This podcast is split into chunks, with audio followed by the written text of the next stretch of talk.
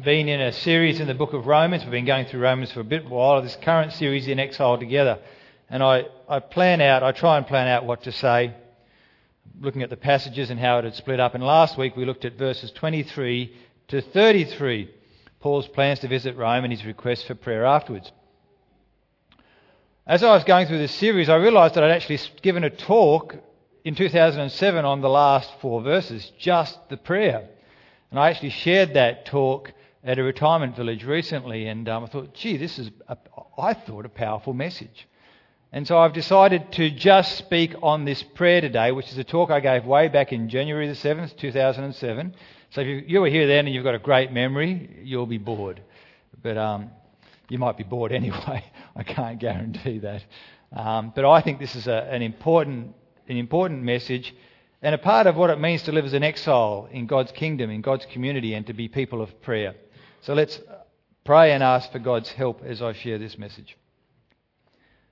Father, give us understanding of your word and your purposes, and give us a willingness to live by faith, a greater willingness to live by faith and to talk to you and to come to you in prayer. We ask in Jesus' name. Amen. Well, every month or in our bulletins, we get uh, a prayer notes at the start of every month, and on those prayer notes, I left them over in my chair. I was going to read some for you. There are prayers for every day. So today, prayer notes says pray for bubbles. And it's got a few things to pray for. Pray for Richard Tavender's ministry. Pray for Switch ministry. Pray for Christine Dillon. And every single day of the month, there's a prayer request. Something to pray for from the life of our church. In fact, if you have a look at your bulletins today, as is the usual practice on the back page of your bulletin, there are prayer requests. In fact, today, if you look on the third page of your bulletin, there's two special prayer requests for Isabel Jefferson and for Margot Lecomte.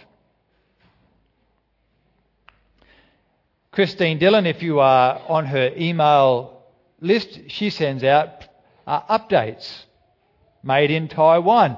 At the end of her update list, there's always pray for this, prayer requests. And she lists them. If you go to our Thursday night prayer meeting, the first thing we do when we gather in the back room, we sit down and we list out things to pray for. Some of them are ongoing, some of them are current. If you're in a small group, my guess is that part of your time you spend praying and you might sit around in a circle and share prayer requests, things to pray for. All of these people are saying, Pray for me. Or pray for us. Pray for this situation. And it's a good thing to do to share prayer requests. Please pray for me, but it doesn't make any difference. And should we take it seriously when people say, Pray for me? Is it just a news update? Well, this morning in our series, we're looking at a very small prayer request that Paul puts at the end of his letter to the Romans. It's just like Christine's email. It comes at the end, and there's only two prayer requests. In verse 30, Paul says, Pray for me. He uses a lot of words, though, maybe because he's verbose, but maybe this is because this is really, really important. Verse 30, chapter 15. I urge you, brothers and sisters, by our Lord Jesus Christ and by the love of the Spirit to join with me in my struggle by praying to God for me. Basically, he says, Pray for me. But he begins by saying, I urge you, brothers and sisters, I entreat you, I beg of you. Will you pray for me? Because this is an urgent engagement. Please don't ignore this. Pray for me. In fact, he says more than that. He says, I urge you, I, I, beseech you, brothers and sisters, to join with me in my struggle by praying to God for me. Prayer is a lot more than just closing our eyes and letting our minds drift on certain matters and say, Yes, God hoping thereby for a good outcome. Prayer is an urgent engagement. It's saying, Would you help me? Would you join me in the battle? That could be translated I urge you, brothers and sisters, to fight alongside with me in your prayers to God for me. At the end of his letter to the church in Colossae, Paul writes Epaphras, who is one of you and a servant of Christ Jesus, sends greetings. That's good. Hi, Epaphras. It's good dear friend. But then Paul says, now he is always wrestling in prayer for you, that you may stand firm in all the will of God, mature and fully assured. Epaphras wrestles, he struggles, he fights, he, ah, for you, that you might be mature, knowing all the will of God for you. If you've ever done any serious praying, perhaps far of us, far too many of us do far too little of it. But if you've ever done any serious praying, and sometimes circumstances that put you on your knees means you do serious praying. If you've ever taken someone's prayer request seriously, you'll know that it's an urgent engagement. It's serious business. It is hard work. Because you're involved in a spiritual battle. You're doing something that Satan does not want you to be doing. And it takes effort and discipline and persistence. It's so urgent to fight alongside in prayer because the outcome depends upon you and your prayers. I hope you're all horrified at that statement. Because it doesn't at all the wonderful truth when we wrestle in prayer, the glorious freedom we have in our fight is that the power and the effectiveness of our prayers does not come depend upon our strength, how strong I am at wrestling, uh, but upon the Lord's strength. And I'd like you to note in this very first verse how Paul's request for prayer refers to all three persons of the Trinity, of the Godhead Father, Son, and Holy Spirit. Because they're all involved enabling and empowering us as we wrestle in prayer. Each phrase in turn. Paul says, firstly, pray to God for me. We pray mostly by default to God the Father, creator of all things, who is ably more than able to supply all our needs and do immeasurably more than all we ask or imagine. We pray to God the Father. And we pray, as Paul says, by the Holy Spirit or through, no, by the Lord Jesus Christ or through our Lord Jesus Christ.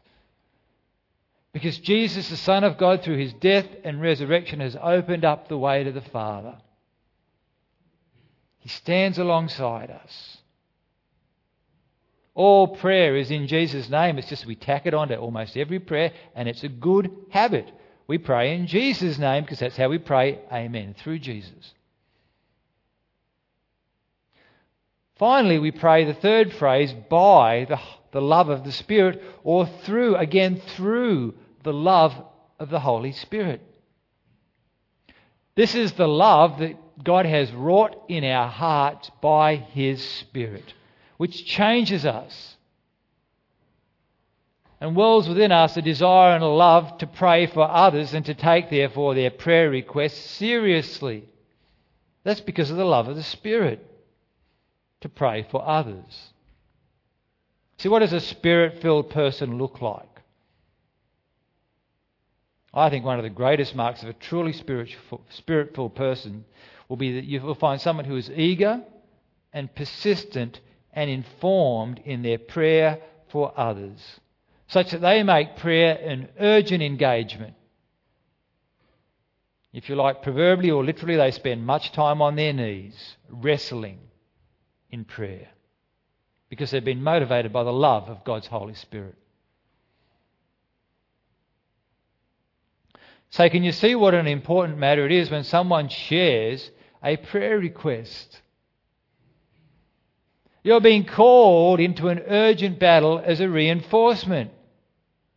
You're being called into the rugby team to play your part in the battle, in the fight. To lay your body on the line, your heart and soul and will. A prayer request is not a news update. It's not a little note saying, please don't forget me. If you look in our bulletins, on the inside you've got two prayer requests there from the Jefferson family and from Margot Lecomte. Yes, you look at the one about Margot, it's actually a news update. But it's so much more.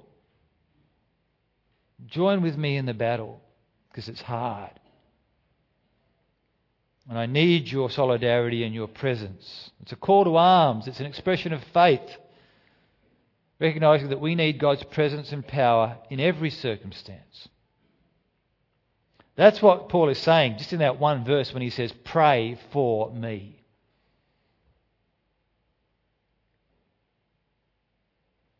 He's got two simple and quite specific prayer requests in this prayer. Verse 31 Pray that I might be rescued from the unbelievers in Judea. The Apostle Paul has been travelling all over Asia Minor and Greece, what we today would call Turkey and Greece, sharing the good news of Jesus. He's been preaching to both Jewish people and to non Jewish people in public areas, in synagogues. He's been telling them that Jesus of Nazareth is Lord. He is God's Messiah, promised to his people, and he is the only way for salvation. Repent and believe in Jesus. There is no other name by which we may be saved, as we just sang. And Paul has been having a very difficult time because he keeps preaching to pagan idol worshippers, to these non Jews, and saying, You've messed, you've got it all wrong. You're worshipping false gods. And he threatens their whole system of the way their society functions, and he threatens their sense of identity and willfulness. And Paul preached to Jews in their synagogues. And some accepted his message, but many rejected Paul just as the pagans did. They thought, the ones who rejected Paul, you're overthrowing the law of Moses. You're telling me to stop being a Jew. Jewishness and its traditions is, is my entire identity. Oh, they don't like that. And look, you keep hanging out with these non Jews, and aren't we God's chosen special people, set aside? And they're filth this is a total betrayal of Judaism, Paul. So Paul's been having a hard time, and now he is on the way to the Jewish heartland, as he says, in service of the saints in Jerusalem. And there were many in Jerusalem, and many of them were probably his old friends, who wanted this Christian movement, this Messiah Jesus movement, stopped dead in its tracks.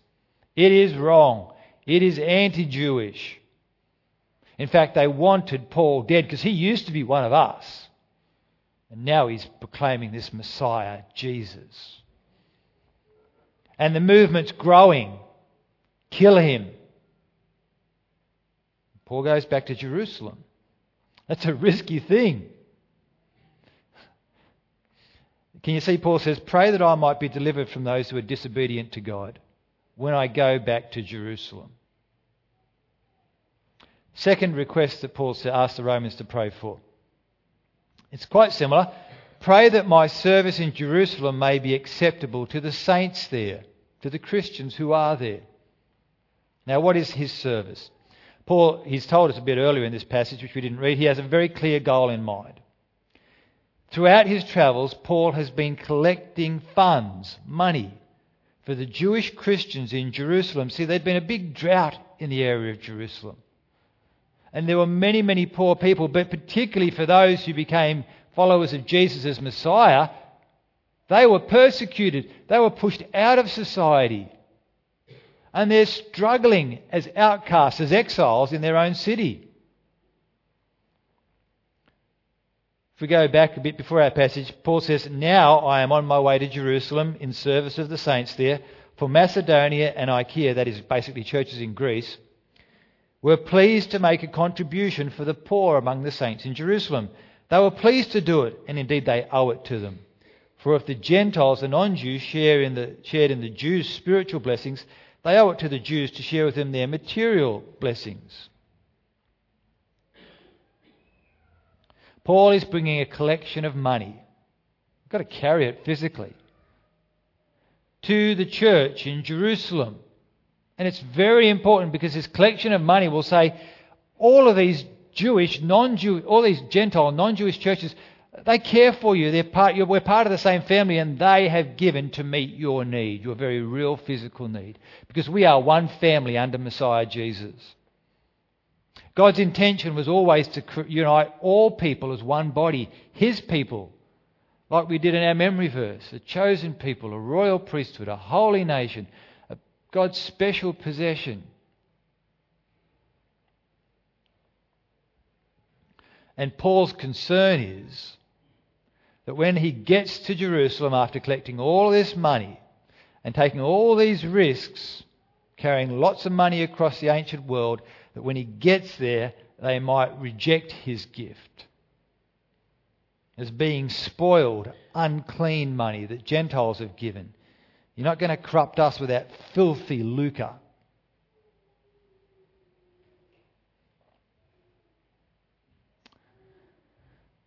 Paul's second request pray that my collection for the Gentile churches will be accepted with gratitude as a gift from brothers and sisters in Christ, just as it should be.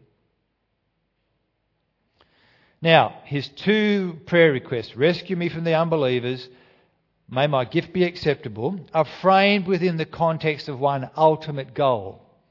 Pray these two things so that, verse 32, so that by God's will I may come to you in Rome with joy and together with you be refreshed.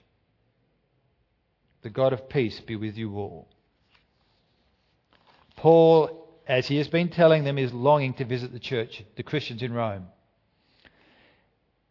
But he wants to get there safely rather than lose his neck in Jerusalem. And he wants to come from Jerusalem to Rome full of joy.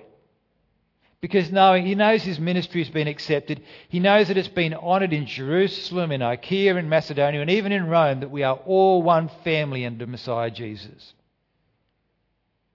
That there is unity in God's church. And that's what he's been writing about through so much of Romans. That Jew and Gentile, there is unity as the people of God. We've been grafted in to God's purposes, the Gentile. However, there is one caveat in Paul's requests. It's only small, and see if you can pick it up. There's one caveat in these two prayer requests and his hope. Pray these things so that by God's will I may come to you with joy and together with you be refreshed. Did you hear that? Paul says, Pray these things, but recognize as you do that they will only come to pass in accordance with the sovereign will of God. Paul says, I've got some prayer requests, brothers and sisters. Here they are. Dear Lord, rescue Paul. Dear Lord, make his offering acceptable, but these will only happen by God's will, because I'm submitting myself to that.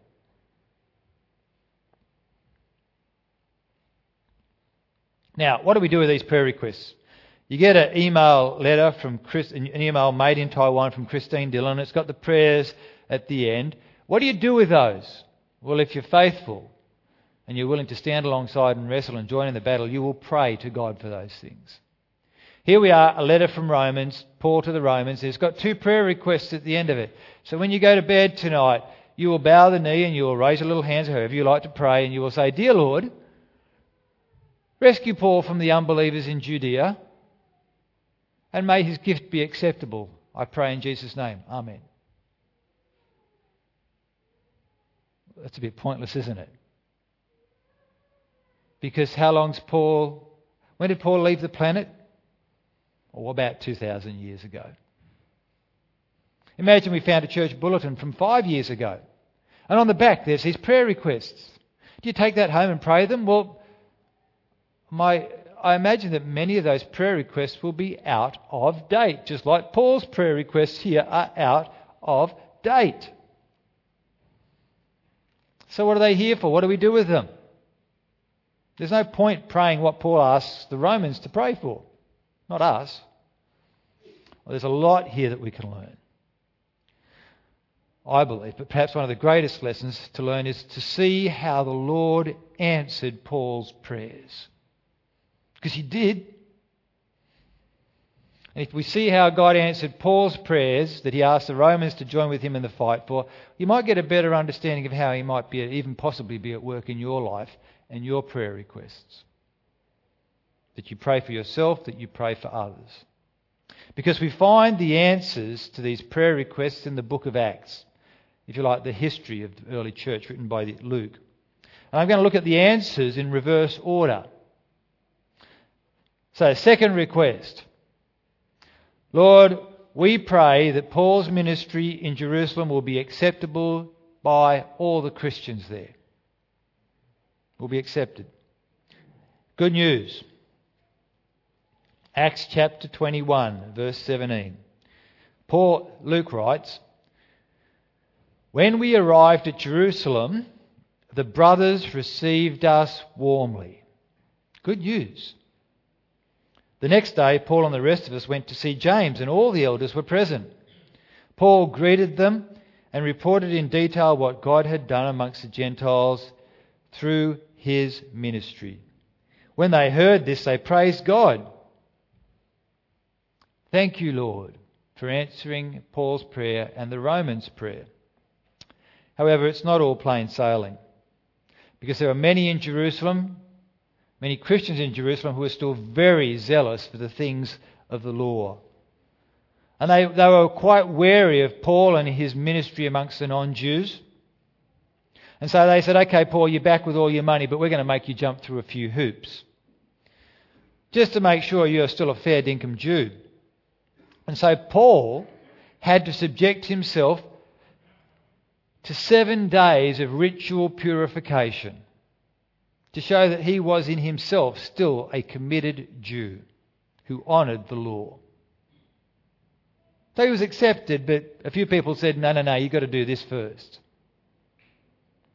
Not exactly the outcome Paul had desired, but he went through that process. And his prayer was answered, his gift was accepted in Jerusalem. What about the first request? Lord, we pray that you will deliver Paul from the unbelievers, the disobedient ones who are in Judea. Well, Paul arrived safely in Jerusalem. He was accepted by the church and the leaders of the church. So far, so God. Uh, let's pick it up in Acts chapter 21, verse 27. When Paul's seven days of purification, purification were nearly over, some Jews from the province of Asia saw Paul at the temple. They stirred up the whole crowd, saying, and seized him, shouting, Men of Israel, help us. This is the man who teaches all men everywhere against our people and our law and this place. And besides, he has brought Greeks into the temple area and defiled this holy place. They had previously seen Trophimus the Ephesian in the city with Paul and assumed that Paul had brought him into the temple area. The whole city was aroused, and people came running from all directions. Seizing Paul, they dragged him off from the temple. And immediately the gates were shut. While they were trying to kill him, news reached the commander of the Roman troops that the whole city of Jerusalem was in uproar. He at once took some officers and soldiers and ran down to the crowd. When the soldiers saw the commander and his soldiers, they stopped them beating Paul.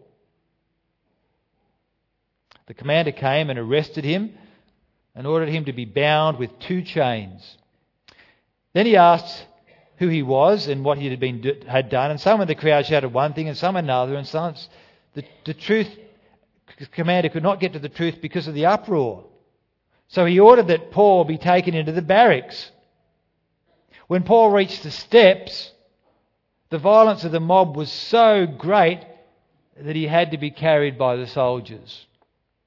The crowd that followed kept shouting, Away with him! Away with him! Can you see that the danger was very real? When Paul is recognized by his enemies, they attack him and they drag him out of the temple area to kill him. They're beating Paul. They're beating him. It hurts. There's such a ruckus that the Roman soldiers come down and they arrest this guy, they don't know what, and they bind him with two chains. So here's Paul black and blue. The soldiers say, better get this guy to the barracks. They start moving into the barracks, get to the bottom of the steps, and there are crowds pushing in. So they pick Paul up, black and blue and bloody, wrapped in chains, and they carry him out of the area into the barracks, which are just next to the temple. Rescued from the unbelievers in Jerusalem. Hallelujah! Says Paul with blood pouring down his face and a fat lip and sore kidneys, wrapped up in chains. Just what Paul had prayed for. Well, chapters 22 to 28 of Acts explain what happened next. First, Paul, as a prisoner of the Romans, appears before the Jewish council, the Sanhedrin, the religious leaders, and they start arguing. Acts chapter 23. They love Paul. The dispute became so violent that the commander was afraid Paul would be torn to pieces by them. He's still black and blue.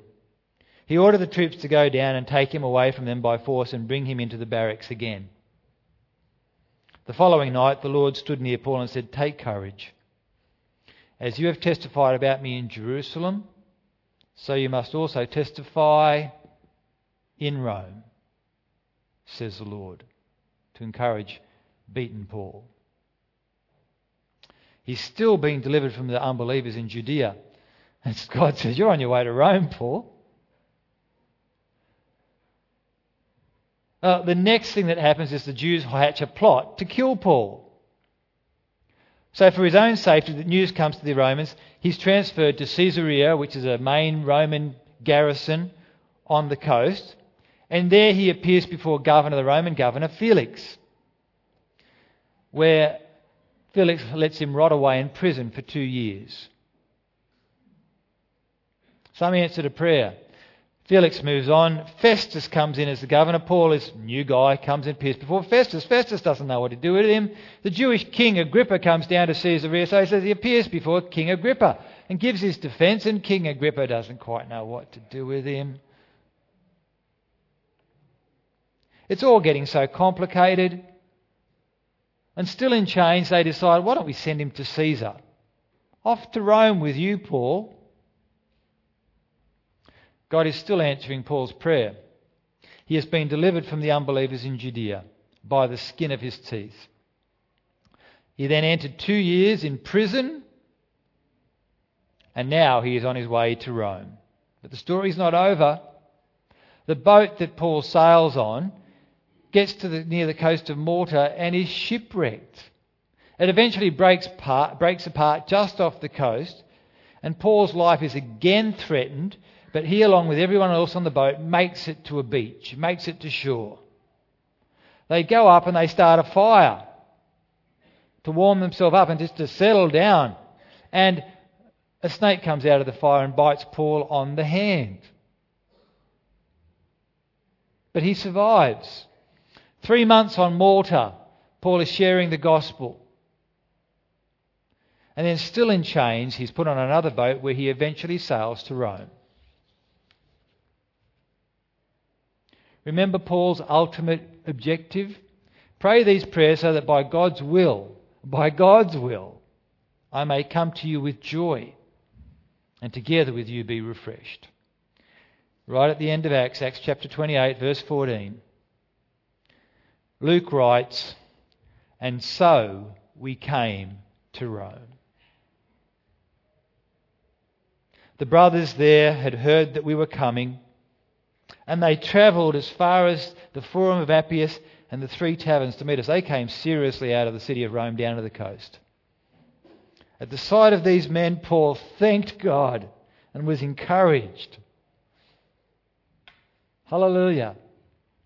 When we got to Rome, Paul was allowed to live by himself with a soldier to guard him. And so we came to Rome. God answered both of Paul's prayer requests with a positive yes. His gift was accepted and he was delivered from the unbelievers in Judea. And he eventually met the Roman Christians with joy, but it took almost three years. And the circumstances that God used to answer Paul's prayers were more challenging and more difficult than anything I think the Paul or the Roman Christians praying these prayers ever imagined.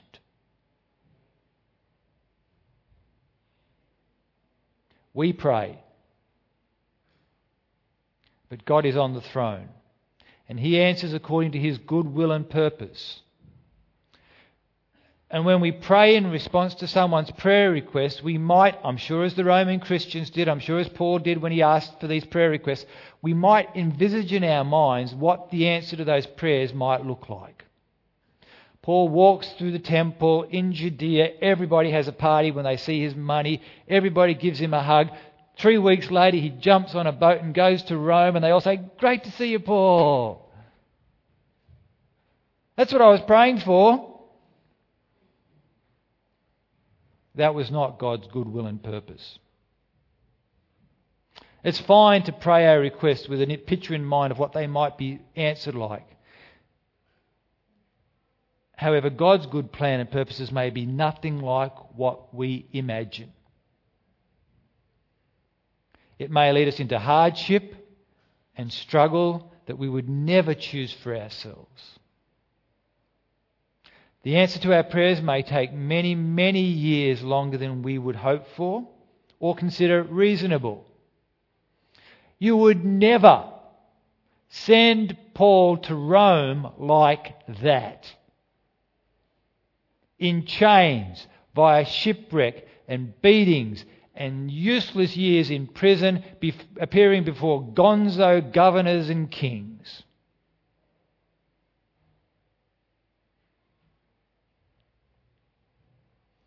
But you know, God's plans and God's purposes for our lives are best. Paul hoped to get to Rome by the will of God, and he did. And we pray, Lord, your will be done on earth as it is in heaven. Do you know that God did such a great work in those three years? Many of Paul's letters were written from prison. Praise God. Do you know that Paul got to share the gospel with kings and governors? He got to appear before Caesar. He got to share the gospel with people of influence, with Roman guards, and his message spread in ways that they ne- never would have happened if he just went to cities and towns and stood in, stood in forums and synagogues. Do you know Paul got to preach the gospel in Malta? And believers started to follow Jesus in Malta. It was a time of great blessing as God answered prayer.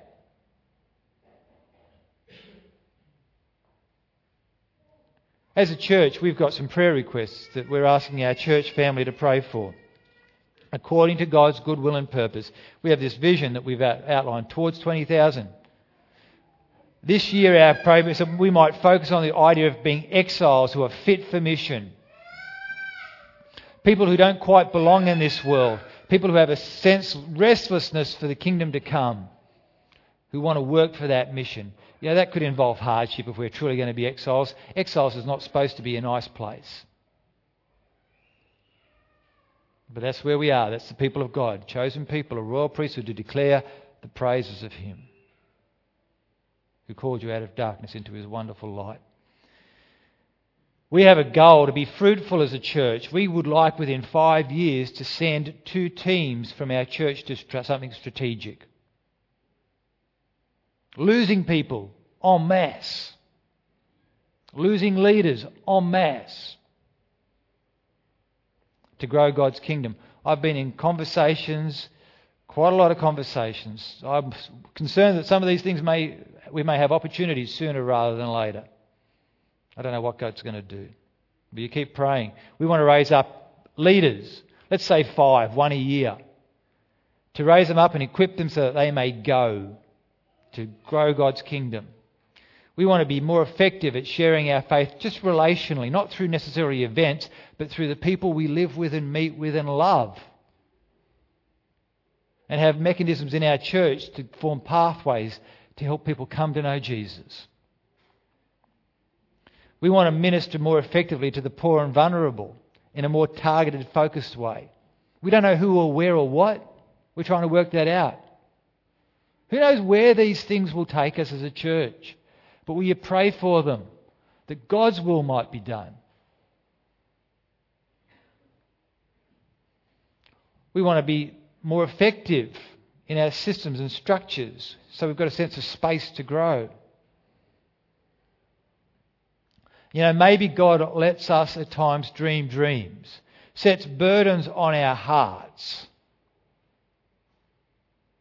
Not necessarily so that we will fulfill them, not necessarily so that we'll send out two teams and raise up five leaders and have this super duper ministry amongst the poor and vulnerable. Maybe so, but maybe God just wants us to step out in faith and pray the prayer and see what He does, which could be far greater than we ask or imagine and far harder than we would ever choose for ourselves. As we walk the way of the cross and sacrifice for the good of others. Prayer is an urgent engagement. Prayer requests a, a, a, request to join in the fight. You know, our church, we have a value that says we believe that as God's children, we are totally dependent upon Him. Therefore, we value persistent prayer. And see what God will do according to His will. I'm going to ask us to finish by praying what we call the Lord's Prayer together. We're going to have it up on the, up on the screen. Will you just pray with me? That God's will be done. Let's pray. Our Father in heaven, hallowed be your name. Your kingdom come. Your will be done on earth as in heaven. Give us today our daily bread. Forgive us our sins as we forgive those who sin against us Lead us not into temptation, but deliver us from evil. For yours is the kingdom, the power, and the glory, for ever and ever. Amen.